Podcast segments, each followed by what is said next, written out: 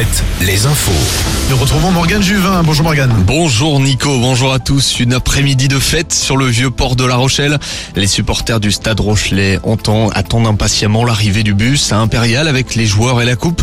Le bus partira de la gare à 16h. On annonce plus de 50 000 personnes sur place. Ce sera chargé comme sur la route. En ce moment, journée noire, journée de retour de week-end prolongé. 500 km de bouchons à la mi-journée. Ça bouchonne notamment en ce moment sur la rocade de Lorient et de Vannes en direction de Nantes. Difficile d'avancer également à hauteur de Savenay, toujours sur la Nationale 165. Trafic perturbé sur la 11 en sortant d'Angers et en direction du Mans à cause d'un accident.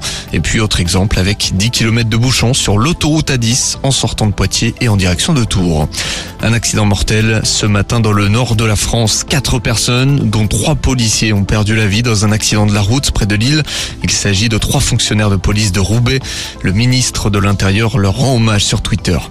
Un anniversaire très particulier ce dimanche en Vendée. La doyenne des Français, habitante des Sables d'Olonne, célèbre son 113e anniversaire. Née en 1910, Marie-Rose Tessier devance la Mayennaise André Bertoletto, 112 ans. La 36e journée de Ligue 1 en football, coup d'envoi dans une heure entre Rennes et Ajaccio sur l'île de Beauté. À 15h, Brest reçoit Clermont et Angers joue à Reims. Lorient de son côté affronte le dauphin de Lens à 17h. Ce soir, nous suivrons attentivement le duel entre Auxerre et le Paris Saint-Germain. Auxerre qui pourrait prendre 4 points d'avance sur Nantes pour la course au maintien.